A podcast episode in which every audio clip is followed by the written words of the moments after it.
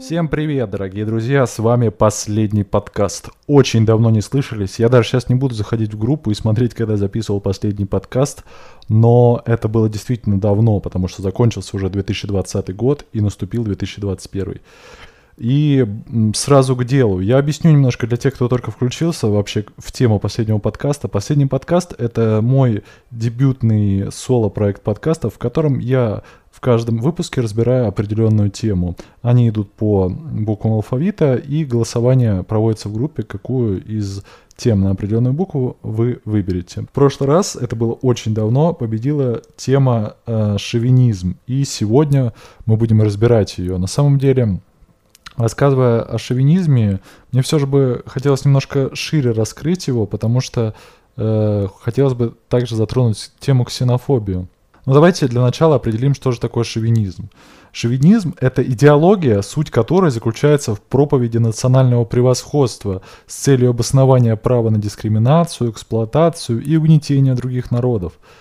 И вот если брать э, культуру сегодняшней России 2020 года, Многими вполне допускается нейтральность такого понятия, как национализм. И если честно, я не согласен со многими постулатами этого национализма. Я скорее космополит. И поэтому все националисты, которые включили этот подкаст и которые не готовы э, выслушать иную точку зрения, могут сразу же смело выключать это. Потому что, ну, я действительно придерживаюсь космополитических взглядов, и э, чем больше я путешествую, тем чем больше я общаюсь с, люди, с людьми с другими взглядами, другими нациями, другими религиозными отношениями внутри себя, тем меньше во мне остается каких-то даже намеков на националистические настроения. Мне кажется, что с каждым годом наше информационное пространство расширяется, а, а культуры смешиваются, и людям все труднее убедить других в том, что их территориальная, религиозная и историческая общность важнее, чем общность всего человечества. К сожалению или счастью, медиа и культура начинают выигрывать у религии, а идеологии умирают. Для кого-то это действительно неприятно, но это развитие сегодняшнего общества, оно таково. С одной стороны, это, конечно, размывает некоторую общность отдельных народов и граждан, но с другой, это в общем делает всех людей на планете немного ближе друг к другу, а может даже и не немного. Ну, не будем отвлекаться и все же рассмотрим само понятие шовинизма, раз уж это буква Ш, и нужно разбирать шовинизм. Итак, э, шовинизм происходит от имени Николя Шавена, полумифического солдата, вот это важно, в армии Наполеона Бонапарта. Предположительно, он принимал участие во французской революции и наполеоновских войнах, и несмотря на непопулярность бонапартизма в период бурбонской реставрации после 1815 года, Шавен, как повествуется, был яростным сторонником Наполеона, нося в лацкане фиалку, что являлось знаком преданности его свергнутому императору. Согласно мифу, несмотря на бедность, нетрудоспособность и оскорбления, Шавен оставался фанатично верным поклонником империалистической политики Наполеона. Он боготворил императора, считал его во всем правым и был готов вместе с ним воевать со всем миром. Вот это воевать со всем миром, в принципе, это тезисно является синонимом э, э, шовинизма. То есть, ну, по сути, шовинизм, он как бы как понятие, это какой-то вот такой ярый фанатичный национализм, преданность вот э, своему некому идолу, ну, вместо идола вы можете поставить императора или нацию. Вот. На самом деле немножко отвлечемся. А, и я скажу, что также шовинизм — это идеология, суть которой заключается в том, а, что проповедуется национальное превосходство, и а, самое главное, здесь обосновывается право на дискриминацию. Вот. Э, сам по себе шовинизм, он 100% э, негативен. То есть э, в 21 веке это 100% негативное понятие. Если вы, вас кто-то обзывает шовинизмом, тут надо а, а, а подумать, во-первых, спросить, почему ты считаешь меня шовинистом, и разобрать это. А во-вторых, э, для себя принять, что нельзя самоназываться шовинистом сегодня, потому что, ну, это равнозначно тому, наверное, как называться, например, фашистом, да? Вот, и если в России фашизм это прям вот, ну, какая-то очень сильно негативная окраска, то шовинизм, он такой вот как бы, э, ну, кто-то даже может согласиться, ну да, я шовинист, типа, а чё? Вот, в таком духе. Вот. Э, дело в том, что шовинизм, он способствует возникновению и распространению вот этой вот неприязни, даже ненависти к чужакам, иноземцам, иноверцам. А самый главный принцип, он э, проповедует следующее, что человек, который не такой, как я, он чужой, чужак или враг. Вот. А, ну и опять же, возвращаясь к э, личности вот этого полумифического Николя Шавена, который, может, вообще не существовал, я подчеркиваю это, э, но при, но при этом породил вот это вот явление шовинизма. Во-первых, это радикальное очень течение, да, и во-вторых, оно фанатичное. М. Говорю, что где-то полгода назад нужно было записать этот подкаст. Я даже начал писать э, скрипт того, как я буду это записывать, но что-то пошло не так.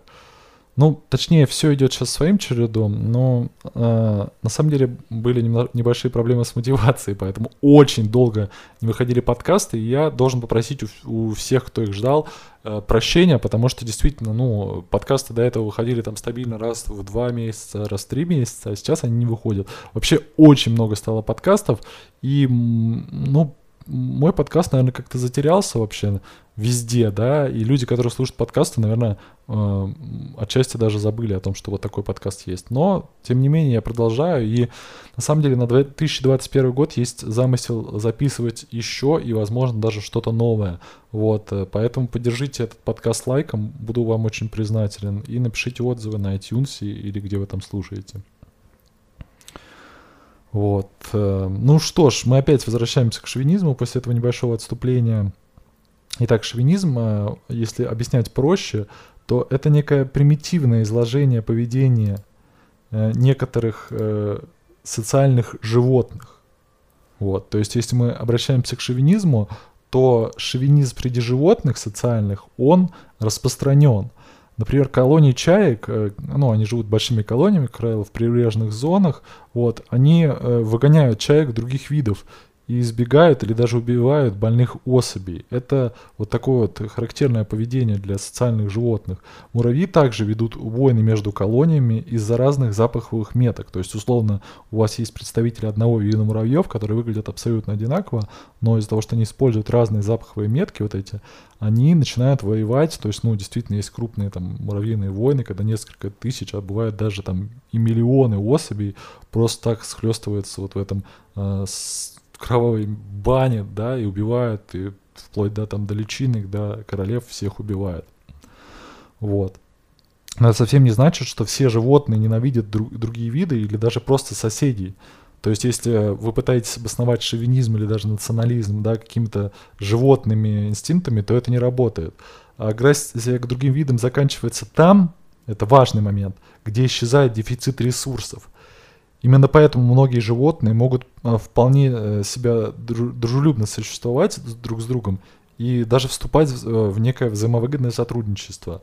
Это может быть как полноценное внедрение друг в друга, как, например, симбиоз лишайник. Ну, лишайники — это такой симбиоз э, из грибов и водорослей. То есть это, по сути, два вида, которые вот э, конкретно грибы, они выстраивают структуру вот это вот, а внутри э, за счет фотосинтеза и выделения э, микроэлементов, в них э, растут водоросли. Вот. И также бывают просто взаимовыгодные какие-то встречи, например, рыбы-чистичи, которые э, прилипают, если вы видели, к другим э, рыбам и с кожи съедают э, отмершие э, вот эти вот щетинки или различных паразитов. И как бы и самой рыбе, с которой, э, которая занимается вот этим процессом очистки, да, ей это выгодно. И рыбе, на которую она присаживается таким образом, также это выгодно, потому что у нее обновляется кожа.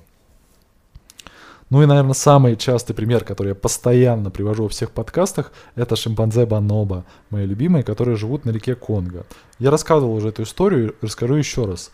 Э, они э, на шимпанзе бонобо, они разделились эволюционно с обыкновенными шимпанзе, э, ну, несколько там десятков тысяч, а то и сотен тысяч лет назад, и они живут на одном э, берегу реки Конго в небольшой изолированной местности, а другие шимпанзе живут на другом берегу. Вот, и на другом берегу реки Конго э, как бы есть э, явный дефицит ресурсов, плюс есть э, конкуренция в виде горных горилл, которые постоянно воюют вот с этими шимпанзе обыкновенными. И что, э, а вот у шимпанзе Бонобо на другом берегу у них вот такая вот небольшая регион, где очень много пищи питательной растет, и, ну, в принципе, все достаточно мирно. И что это дало? Это дало, что у обычных шимпанзе э, э, у них скудные реальные ресурсы, и поэтому у них очень сильно распространена агрессия как внутри, так и снаружи вида. Э, даже есть некие подобия войн, когда несколько десятков там шимпанзе нападают там на соседнюю колонию. Вот. Но, но в целом там, кстати, и более развитая кооперация, да, то есть, ну, если собраться несколько шимпанзе могут и пойти воевать, то это и есть кооперация, вот. Соответственно, у Баноба у них внутривидовая агрессия сведена к нулю, и вы даже знаете, наверное, что у них есть э, э, всякие ритуалы, связанные с сексуальной жизнью, вплоть, до да, каких-то, ну, очень развитое сексуальное поведение и неразвитая агрессия. Вот. И чему может нас научить такое различие в поведении бонобо и обыкновенных шимпанзе? Тут э, напрашивается, на самом деле, очень явный вывод в том, что шовинизм это эволюционный механизм, который в условиях недостатка ресурса помогал видам выживать. Но чем проще вам достаются ресурсы, и чем меньше мы нуждаемся в кооперации для их добычи, чем, тем менее нам свойственен вот этот шовинизм. И сегодня как раз таки такое вот время, когда в принципе ресурсов уже более или менее достаточно. Вот принципе, это касается не только шовинизма, но и крайней формы национализма, например. Тут можно пойти от обратного. Суть национализма в том, что он порожден страхами о том, что ресурсов либо не хватит, либо их отберут, вот если разбираться в причинах. Поэтому чем выше уровень жизни, тем ниже уровень национализма, как правило, в обществе. То есть, ну, вы можете посмотреть, что все развитые страны, там даже несмотря на какие-то там супер противостояния, там все равно ниже уровень национализма. Например, ну, я люблю яркий пример приводить, это Канада, которая разделена условно на французскую и на, на, на, фран, на франкоязычную, на англоязычную часть, казалось бы, да, э, обе страны, ну, обе части страны, они разделены языками, но при этом это одна страна, где, да, они могут недолюбливать там друг друга, но при этом они кооперируются, и у них все нормально. То же самое там есть, по-моему, если не ошибаюсь, в Голландии. Вот, но я могу ошибаться.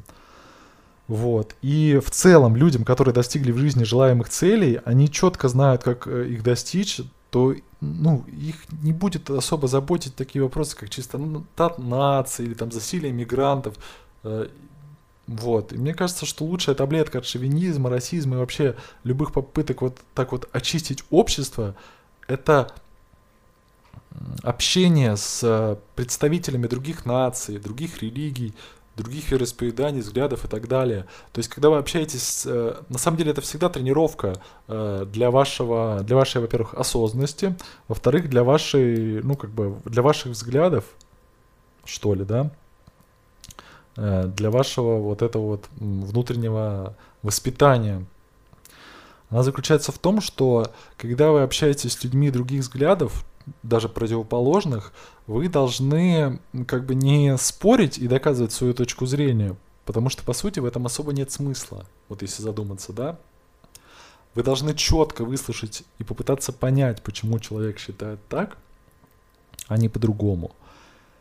И э, смотрите, что, что вы получаете в итоге, если вы послушаете человека и попытаетесь понять его мысли – вы получите то, что у вас э, в голове образуются две точки зрения. если у вас э, была крайняя позиция по какому-то вопросу, и вы получили другую крайнюю позицию, то в целом э, вот эти вот доводы, они способствуют тому, что вы станете на какую-то долю ближе к истине, потому что вы получили другие данные. Это очень сложно. Все мы обожаем спорить просто. Все просто готовы доказывать свою точку зрения бесконечно это вот эта вот воронка такая спора, когда тебя начинает завлекать. Особенно это ярко проявляется в интернете, кстати, когда вы начинаете участвовать в этих срачах, да, там любых, кстати, националистических тоже, политических, религиозных, каких угодно. Вас заманивают в, это, в этот срач, а там же просто ответить, накидываете комментарии, иногда ветки там доходят до 100-200 постов, и просто в итоге вы понимаете, что вы ни к чему, ни к чему э, не пришли. Вы просто потратили кучу времени, кучу своей энергии на то, что доказывали человеку, который в принципе не готов принять вашу точку зрения, вашу позицию. Причем вы остались э, при своей позиции, он остался при своей, и вы не выслушали его аргументы, которые могли бы вам помочь как-то скорректировать свою позицию в сторону более истинной, понимаете, если, вы, если бы все оппоненты слушали друг друга всегда, э, и если бы мы понимали это не как спор, а как дискуссию, обмен мнениями, то э, все бы складывалось гораздо более удачно и продуктивно. То же самое касается, в принципе, и шовинизма. То есть можно подвести э, то, что если мы отменяем шовинизм и просто слушаем и смотрим, как ведут себя другие нации, то это для нашей нации, для нашего народа и, в принципе, для нашего э, общества, оно продуктивно, потому что мы понимаем, что можно взять себе, что можно оставить, что так, что не так. И чем больше человек узнает других людей, э, тем сильнее расширяются его границы в понимании свой-чужой. То есть вот нет этого свой-чужой. Знаете, вот подростки обычно у них очень такая агрессивная позиция, они максималисты обычно, и они такие, общество отстой, типа система не рулит, все неправильно, а, типа вот они лошье, они работают, строят семью, это неправильно, нужно менять общество. Блин, клевая на самом деле позиция, мне это нравится, потому что, ну, это такая радикальная позиция, а радикалы, они, как правило, двигают э, прогресс.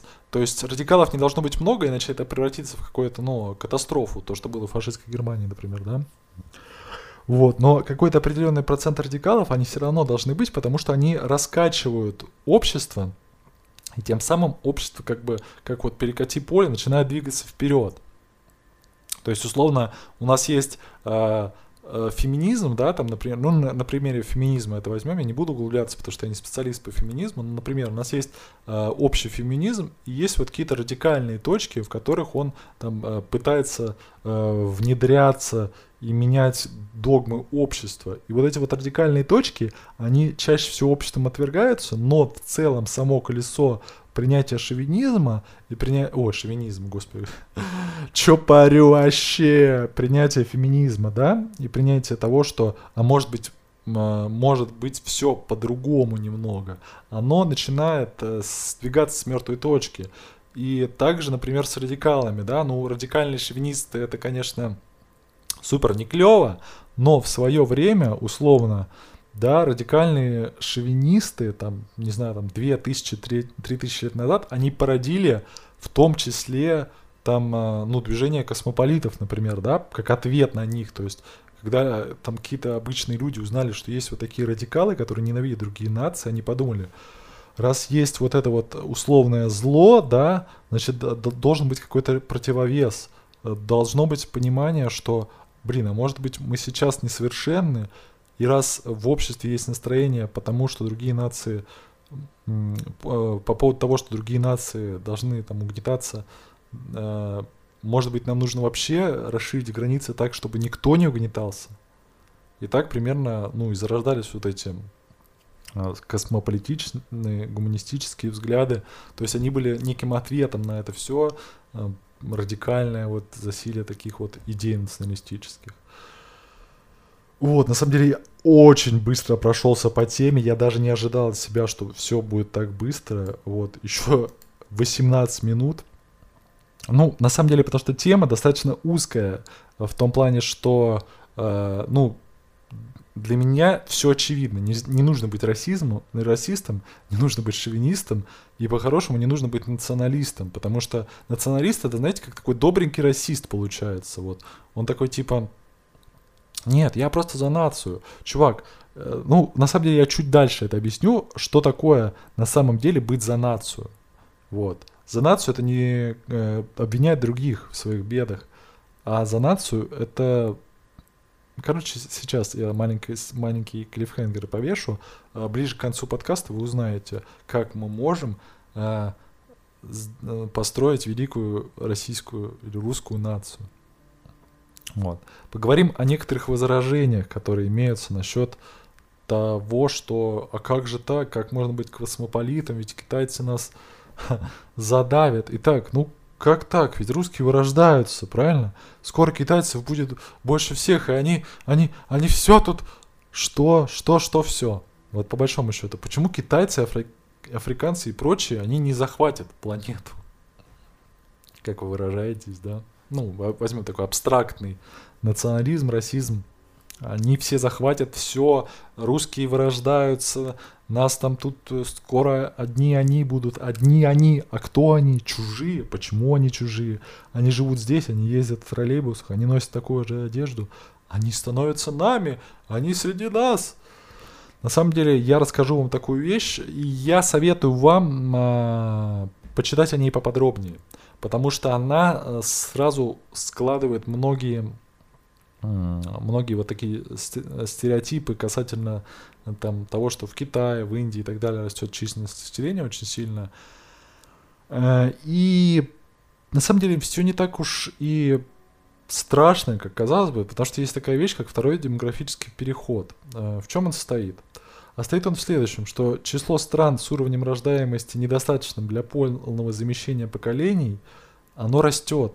И если в 1970 году их было всего 13, то есть в тех странах э, рождаемость была меньше, меньше 2,1 э, ребенка на семью, то в 2002 году таких стран было уже 66. И общая численность населения этих стран достигла уже 46%. То есть, представляете, э, что в половине стран мира население уже не воспроизводится. То есть население медленно и верно стареет. Тем не менее, в абсолютном выражении население планеты продолжает также быстро расти и ежегодно увеличивается примерно на 70-80 миллионов человек. Э, и причем 97% этого прироста приходится на развивающиеся страны Африки, Азии и Латинской Америки. А, ООН в 2014 году, но это достаточно старые данные, а, обещала, что в 2025 году наше э, ну, население Земли превысит 8 миллиардов человек. В принципе, мы приближаем, приближаемся к этой отметке. А в 2050 оно обещало нам уже 9,6 миллиарда. А, но что же это означает? А это означает, что на самом деле рост населения замедляется. И именно об этом такое понятие, как второй демографический переход и говорит. Что же это означает, когда все закончится, когда мы закончим э, размножаться и когда вот население уже устаканится? Э, ну, профессор Капица, он предполагал, что население Земли стабилизируется примерно к 2100-2150 году э, на уровне примерно 12-13 миллиардов человек. И сам вот этот процесс перехода э, придется примерно на 2020-2030 год. То есть мы вступаем в эту фазу, когда э, начнет э, замедляться вот этот вот разогнанный маховик размножения. Вот. Э, при этом ООН говорит, что в 2100 году население Земли будет примерно 11 миллиардов человек. Вот. Другие демографы называют примерно такие же цифры. Вот на самом деле они говорят э, не очень э, позитивные вещи. Они говорят, что нас все-таки ждет некий глобальный голод и социальные катаклизмы. И все-таки будет спад уровня жизни. Э, и будет истощение невозобновляемых ресурсов, деградация сельхозугодий, биоресурсов – и в дальнейшем они предполагают, что население Земли упадет до 2-3 миллиардов человек к 2100 году. Это все догадки, это одна из теорий. Э, давайте так, вы верите, что кто-нибудь из нас сегодняшних доживет до 2100 года? Я, если честно, не очень-то и верю. Я 1989 года рождения, и мой прогноз, что я доживу до 80-90 лет максимум. Вот, поэтому, к сожалению, я не застану, наверное, 2100 год, и когда она станет 12-13 миллиардов. Но нам повезло, мы будем свидетелями того, как население, численность населения очень быстро возрастет. Но возрастет она не за счет э, того, что стан, станут одни китайцы, условно, да? Э, ведь растет и население Индии и так далее, но а смотрите, в чем штука. Том, что не будет такого взрывного роста всех, потому что рост замедляется. И сейчас, да, людей много, но не будет такого, ну то есть как бы мы привыкли, нам просто где-то с 90-х э, годов в школе говорили, что вот китайцы очень быстро размножаются, они очень быстро растут, там или в Африке население очень быстро размножается. Но как раз таки вот этот второй демографический переход, он говорит о том, что на самом деле в Китае это уже э, тоже меньше двух детей на семью, в Индии тоже снижение, и э, в там, ближайшие 20-30 лет второй демографический переход, когда люди перестанут заводить больше двух детей в, сем- в семьях даже в развивающих странах, он предопределен. То есть действительно ну, кажется, что это, ну, это, знаете, страх такой имперский, да, вот когда в Римской империи а, а, ее, условно, там, да, захватили варвары, римлянам, они такие были городские жители, им казалось, что вот варвары заполонили все, они очень быстро размножаются, они такие дикие. И сейчас, тогда это было актуально, а сейчас это не актуально, потому что с, развитой, ну, с развитием медицины даже в развивающихся странах заводить двух, трех, четырех, пятерых детей уже становится ну, невыгодно, и в этом особого смысла нет, потому что медицина развивается. Вот. И э, так много детей за, заводится потому, что ну, то есть, как бы это как качели. На одной половине весов много детей, а на другой качество медицины. И вот сейчас эти весы практически в большинстве стран, они выравниваются. И получается, что, ну, действительно, там, условно, через 20-30 лет таких странах, как Китай, Индия, э, Латинская Америка, там э, люди перестанут заводить больше двух детей. И это все устаканится. Плюс к этому, что происходит также? Это очень важный момент, на самом деле. Я бы его назвал смешение народов, э, тезисно.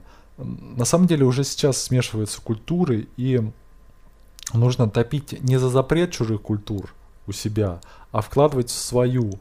Э, как, например, это происходит с западной культурой. И если вы настоящий русский патриот, топите за нацию, что называется, вы должны не говорить другим людям, э, там условно, что они плохие, да?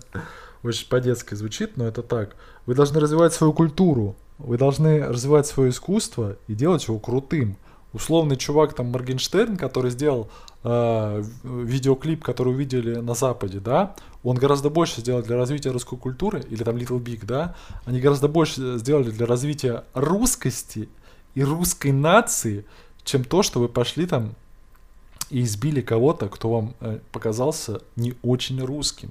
Потому что вы вложили в головы людей других э, наций идею того, что русское это круто и русское это интересно. если вы хотите сохранить условную русскую нацию, то э, делайте русскую культуру сильной, а не, защищайте, а не запрещайте чужую, потому что это не поможет. Насильным мил не будешь насильно принять свою культуру вы никого не заставите в эпоху интернета. Это можно было сделать там 10 э, столетий назад, да, когда там Русь похрестили, покрестили, да. Так что развивайте свою страну, творите и будьте открытому миру. Ну, то есть, как бы, такой вот тезис, он как бы не хочется тут опять включать проповедника, но так и есть. Ну, многие забывают, что в начале 20-го и в конце 20-го на Западе была мода на все русское – то есть э, в начале 20 века Россия вообще жгла Российская империя, то есть как бы она была очень популярна русская культура в, в Европе, просто Европа была поглощена русскостью, русским балетом, русской музыкой, э, русскими людьми, очень много русских, ну, дворян ездило туда отдыхать, и просто вся Европа торчала от того, какая русская империя была крутая. Потом, когда бахнула революция, это все сократилось, потом еще бахнул железный занавес, еще все сократилось. И вот когда все это упало, а, возобновился интерес к русской культуре, потому что она была все это время закрыта. И опять пришла мода на все русское. Вот. И она так катилась, катилась, и ну вот сейчас она закатилась не пойми куда, потому что русская культура опять ослабла. И мы тратим наши силы не туда, мы тратим на какое-то закукливание. Ну, я сейчас не говорю мы там, да, потому что я, не, опять же, не проповедник. Я говорю о том, что русские люди, вместо того, чтобы там быть открытыми миру, а рассказывать о себе, о своей стране, они начинают сжаться, сжиматься, говорить о том, что все вокруг враги, все плохо, мы, мы, мы, ну, это так так тупо на самом деле. Просто поймите, что в ближайшие сто лет глобализация так шкваркнет по всем, и смешанные браки перестанут так называться в принципе. То есть там, например, в США они уже прошли это, этот этап, там уже такого, ну, если ты скажешь где-то межрасовый брак, на тебя посмотрят как на идиота. Потому что это уже прошло, то есть как бы э, там это в порядке вещей. Если вы сейчас посмотрите, пройдетесь по дворам, по детским садам, вы увидите, что там дети из Таджикистана, Кыргызстана, там, с Кавказа, они э, все вместе играют с вашими детьми. И вашим детям уже будет дофейня на эту русскую нацию, которую вы пытаетесь сейчас э, просто вот запихнуть куда-то и отпихнуть другие нации. Потому что если вы э, просто создаете классное что-то, и вы русский, вы гораздо больше делаете для русской нации, чем вы говорите, что ну, нужно запретить, они другие, они чужие. Потому что ваши дети, они будут более открыты к новому, и, в принципе, агрессия в обществе, она снижается, и ее будет еще меньше, и еще больше будет открытых людей. Так что сорян, но агрессия проигрывает, чуваки. Мир становится более добрым, войн становится все, все меньше, и нации уже мало кого волнуют, по факту. Вот, так что да, смешение культуры народов, оно неизбежно, и уже через 100-200 лет вряд ли кто-то удивится тому, что Святослав Туртенбеков берет в жены Елизабет, Елизабет Кузнецову какой-нибудь, да? А шовинизм, уж так как любая агрессивная идеология, он проигрывает. Проигрывает не потому, что «О, либералы ебаные», там, да? А он проигрывает потому, что в мире становится достаточно ресурсов для всех. Ну, или почти для всех. И поэтому э, мир становится более дружелюбным. Мы превращаемся в бонобо, в тех самых обезьянок, которые э, вместо того, чтобы воевать, э, просто любят друг друга. И на самом деле, как это ванильно не звучит, любовь побеждает. Мы становимся менее агрессивными, и мир становится менее агрессивным. Вот такой получился сегодня выпуск. Всех с наступившим Новым годом. Я надеюсь, что я выпущу в этом году больше подкастов, чем в прошлом. Вот. Э, поставьте, пожалуйста, лайк, если это возможно. Напишите отзывы, поделитесь подкастом. И надеюсь, что скоро выйдет еще один подкаст. Всем спасибо. С вами был последний подкаст. Пока.